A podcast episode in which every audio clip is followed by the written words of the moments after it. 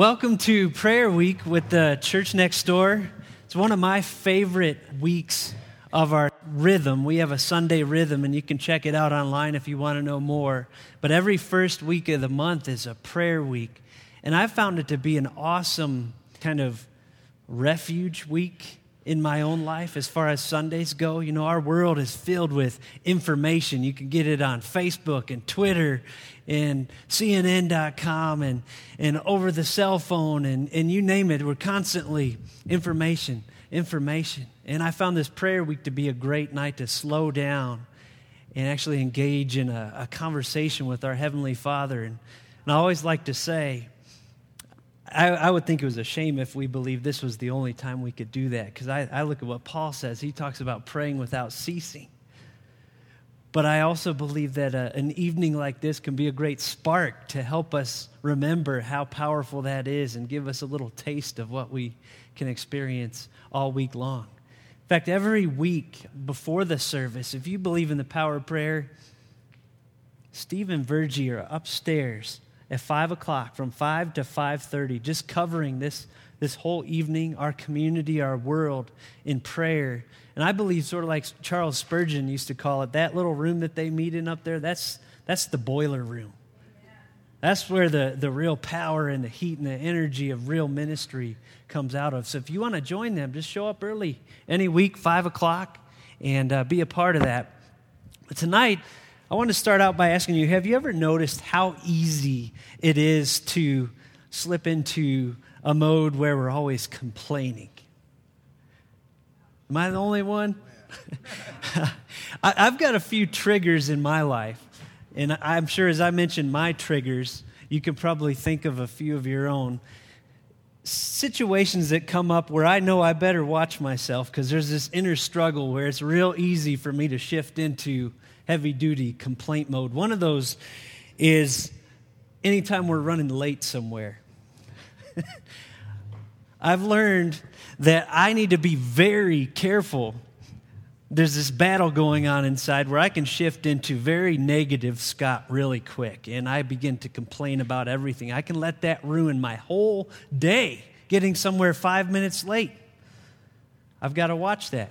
Uh, driving is another big one. I don't know if you guys have noticed, but I think over the past few years, like less and less drivers know anything about manners on the road, you know. Things like uh, don't, don't pull over right in front of someone that's going 65 miles an hour. You know, you're supposed to leave a cushion and don't, don't get in the passing lane and, and drive five miles under the speed limit. Those things, when, when those things start to happen to me, I know there's this inner struggle going on where I can easily let that ruin a whole morning for me if I'm not careful. Another one is uh, when I'm working on putting a new accessory, hooking it up to my computer. I love the, the final outcome usually, but that process in between getting it out of the box and getting it to where it works. this weekend, we're Mac people at our house, and we had, we had tried to use another hard drive to back up our computers from a non Mac company, and twice those went down on us. So I finally bit the bullet and got their, their time capsule, which is you know supposed to be this amazing way to back up your computer. It turns out it probably is, but there were about 20 hours where I wasn't convinced it was anything more than a plastic piece of junk. And I tried getting this thing to work with, with my Mac. And Friday night, I was getting near the end of the process, I thought. But there's one piece that was driving me nuts. Like, I wanted to figure out how to access the stuff on Carolyn's computer and how she could access the stuff that was on mine in that backup drive. And at the peak of that uh, rich experience, I had opened a, a drawer on my desk and it was right where I needed to unplug the computer, and I forgot I had opened the door, and I reached down to unplug that thing. Bam! Smack. I don't know if any of you saw the dot on my forehead tonight. That's what. I'm not going Hindu. That, that was that desk drawer. And those are moments where it's very easy to slip into the mode where uh, Ralph's dad on a Christmas story was working with the furnace. if, if you know that movie. But complaining, in a lot of ways, if you spend much time talking with many people, it seems to be like a, a national pastime. It doesn't take long. You, you talk to a complete stranger, and 30 seconds in, they're just going off about something. And if you're not careful, you're, you're real quick to join in there. And it's just common. And I remember back when I was a little kid, my mom used to say, if, if you can't say nothing good, don't say nothing at all. And I thought, man, we'd be a pretty quiet nation if people followed that the truth of it is, if we allow that to seep into who we are and into our lives as a regular habit, I believe it begins to hinder our relationship with God. It begins to get in the way and interfere with our prayer life. Because if I'm reading my Bible right, prayer in a thankful heart are glued together. They should never, ever find themselves separated. You guys know the verse, Philippians 4, 6, and 7. Do not be anxious about anything, but in everything, by prayer and petition, with thanksgiving, present your requests to God. And the peace of God, which transcends all understanding, will guard your hearts and your minds in Christ Jesus. Now, I know a lot of us got that last part of that verse down pat. We like that idea of having peace. But how many times do we blow right past that little two word phrase that says, present those requests with thanksgiving? There was a true story of a 10 year old girl that was reciting that verse to her pastor. And she started going through it. And, and how she started out, she said, Be thankful for nothing, be anxious in everything. And then she said, Wait a second, I, I got to start over. But that pastor took that and used it as a great illustration. He said, You know, that little girl messed that verse up, but in reality, how many of us is that how we live our lives? Thankful for nothing, anxious in everything. The word thank itself is pretty interesting. It comes, I know we got Paul Trout here. He is a linguist. He could tell you more about this than I could. But think and thank actually come from the same root word think and thank, which is kind of interesting. And it pushes me to the idea that if we would take a little time to slow down and think a little more, reflect a little more, we might by default become more thankful people. Because isn't it usually when we're just rushing around like chickens with our heads cut off from one thing to another, is always looking to the next thing and never looking back at the good things that have happened in the past. Isn't that when we shift into complaint mode? But don't you find that when you take that time to slow down for 15 minutes or a half hour or an hour and just think a little bit, all of a sudden, you almost naturally become more aware of the things that God's done for you. Could it be that it's as simple as slowing down every now and then and thinking about those things? Because when we do that, you know what? That produces a, a thankful soil in our hearts. And it's that kind of soil that produces a meaningful, powerful prayer life. Paul was a man who got this, Paul the Apostle. How many of you guys know that when it comes to being thankful, one of the toughest areas is people? it's easy, right? When you're out on Mingus Mountain after the first snow and you're hiking alone and you're looking at the, the white trees and the sun shining through them and the breeze is blowing and, and you see a little blue jay chirping. You're like, oh God, I'm so thankful. Then you come down that mountain and you meet people again and they're driving in front of you. And you meet people at the store that got 20 items in the 15 item lane and and it doesn't take long before that thankfulness goes out the window. But Paul, in about five or six of his letters, started like this Romans 1 8 says, First, I thank my God through Jesus Christ for all of you, because your faith is being reported all over the world. Paul was thankful for those Romans. In like five or six of his letters, he started out that way leads me to believe that thankfulness for other people is the way it ought to be for genuine Christians who are in the will of God. That just ought to be part of who we are.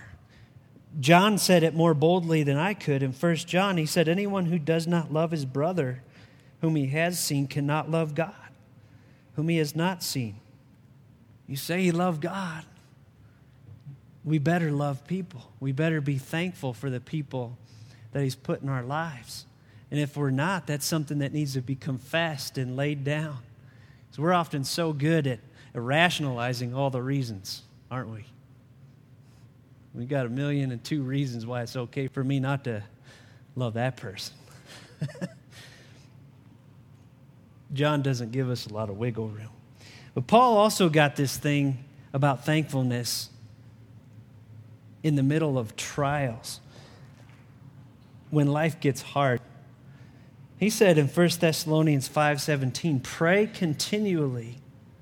Give thanks in all circumstances, for this is God's will for you in Christ Jesus." And if you don't know a lot about Paul's life, you might say, "Hey, that's pretty easy for a super apostle like Paul to say." Well, it must be nice to be at the top of the Christian food chain. Paul, it's easy for you to say. You know, you met Jesus on the Damascus Road. But if we're thinking that way, we don't know much about what it means to be a leader in the Christian faith because Jesus said, The greatest among you will become the servant of all. If they persecuted me, they'll persecute you. And for Paul, this was not just theory, this was not just an idea. Paul lived this out in the darkest of situations. And one of my favorite examples of this, he's out with a close ministry friend named Silas proclaiming the truth about Jesus. The authorities told them to stop, and they wouldn't. They brought them in, they were beaten, they were locked up in a prison. And prison wasn't the place you think of when you think of prison today. I want you to think rats, I want you to think little food. I want you to think filth all around you. I want you to think stocks. I want you to see Paul and Silas sitting there with these whip wounds on their back Yet listen to what Acts 16:25 says about midnight. Paul and Silas were praying and singing hymns to God. Singing hymns to God. And the other prisoners were listening to them. You can bet those other prisoners were listening to them. They're probably saying, These guys are crazy. these guys, something's up with these two. Because after being whipped that day and thrown in prison, here they are with this thankful attitude, praying and praising God. So when Paul talks about being sorrowful yet always rejoicing, he knows it from firsthand experience. I want you to listen to the rest of the story. Many of you know this. Suddenly there was such a violent earthquake that the foundations of the prison were shaken. At once all the prison doors flew open and everybody's chains came loose. The jailer woke up, and when he saw the prison doors open, he drew his sword and was about to kill himself because he thought the prisoners had escaped. But Paul shouted, Don't harm yourself, we're all here. The jailer called for the lights, rushed in, and fell trembling before Paul and Silas. He then brought them out and asked, Sirs, what must I do to be saved? And they replied, Believe in the Lord Jesus, and you'll be saved, you and your household. Then they spoke the word of the Lord to him and to all the others in his house. At that hour of the night, the jailer took him, washed their wounds. Immediately, he and all his family were baptized. The jailer brought them into his house and set a meal before them. He was filled with joy because he had come to believe in God, he and his whole family. I hear that story and I think it's no wonder the Philippian jailer and his whole family believed in Jesus that night. Now, we've got to admit, an earthquake sets free all your prisoners tends to make you more receptive, right? So let's start there. But I think there's something more going on there. This jailer, in the middle of all that chaos, saw two men, heard two men praising their God in the darkest of situations.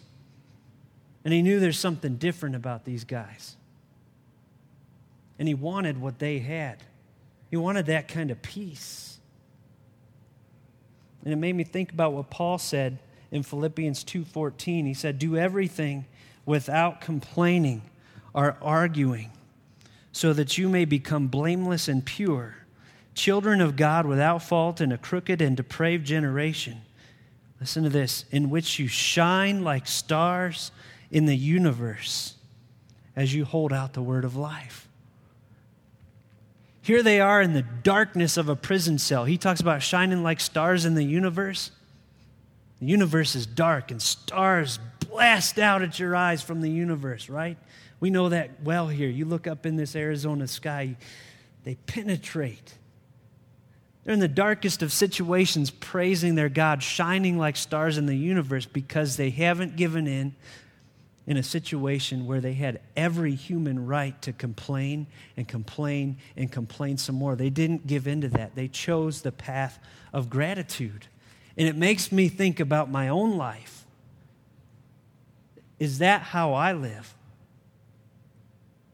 Do I live in such a way that I'm thankful to God as long as things are going good, but when it gets hard, I, am down there in the complaints, right, with everybody else, just mucking it up in the mud and the yuck of, of complaining? Or, or am I like these guys who, even when it gets hard, I'm, I'm praising God? and I'm holding on. And yeah, I shed tears, and yeah, I hurt, and yeah, I'm honest about that, but I hold on to hope. And people around me say, hey, what the, what's up with, with him? He's got something inside of him, someone inside of him that I want. You know, that, that challenges me. Are we thankful or do we complain just like everybody else? The truth is, if we're not thanking God, we're robbing Him of what's due him. He, he's due our thanks. You know, how, how do you like it in your own life when a friend or someone just, just uses you, and takes and takes and takes and takes, and never stops to say thank you for what you've done? Why do we expect that that wouldn't grieve God? He wants us to bring those requests, but what if we had the same urgency to thank Him as we did to ask Him? Like, wow, I can't wait to thank him for this. Or what if we thanked him as specifically as we ask him for things? We get pretty specific when we got a need, right? Often our thanks are just, hey, thanks God for. It's just real general. What if we got that specific? One man said it this way What if you only had today what you thanked God for yesterday? It's a good thing God doesn't operate that way sometimes, isn't it? What if you only had today uh, what you thanked God for yesterday? Here's the flip side. When we offer that thanksgiving to Him, it's a pleasing sacrifice to Him. Listen to Hebrews chapter 13, verse 15. Through Jesus, then, let us continually offer up a sacrifice of praise to God. That is the fruit of lips that give thanks to His name. And I wonder if some of us here tonight feel like we're frozen in our prayer lives, like we haven't grown in a few years, like we've been stuck at this point. And I wonder if it's because we've fallen into this mode of complaining. Oh, I wonder if we're not like the guy in the airport trying to catch his plane and the, and the power goes out and he begins to complain and he says, I missed my flight because the power went out and I was stuck on the escalator.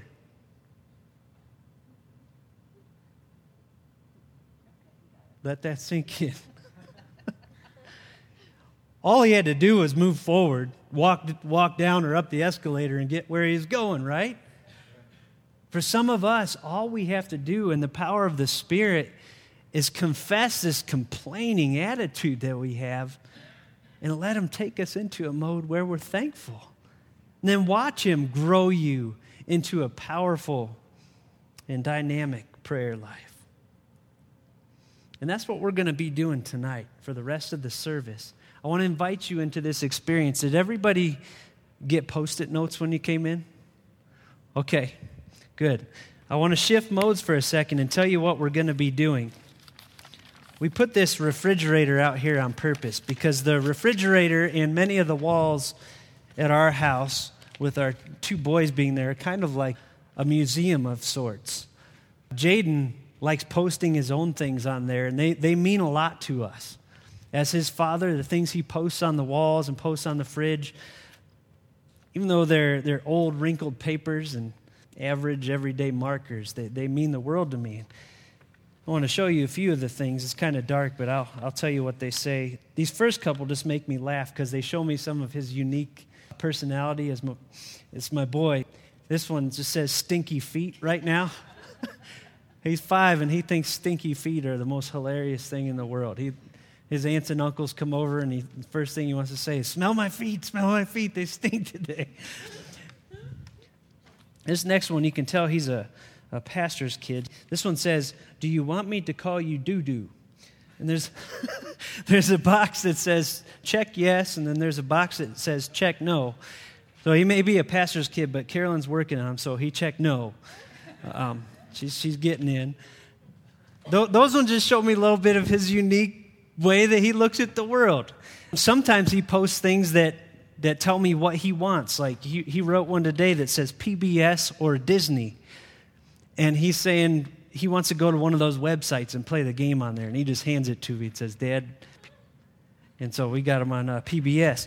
This next one, this is because we recently got friends that have 10 kids. He, he wrote this and put it on their, our fridge. Said, I want 10 kids in our family. he, he's requesting mom and dad what he wants. I want 10 kids in our family. And, and then there's other ones where he puts up things from moments together that meant something to him, or just being together, or the idea of being together. He likes to pretend like he's writing his own, own books. And so he made a cover to one that says, Jaden and his dad counts to 10. And that's Jaden, and that's me. And that, that means a lot to me, just that he put me in his story where he counts to 10. He wrote dancing time on one piece of paper because about three, four times a week, we'll turn up the stereo in our living room and all four of us will just dance around for 20 or 30 minutes and that's a blast for all of us. That obviously means something to him to spend that time together. He wrote on this one woohoo good vacation. We love dad we love mom we love jaden and evan.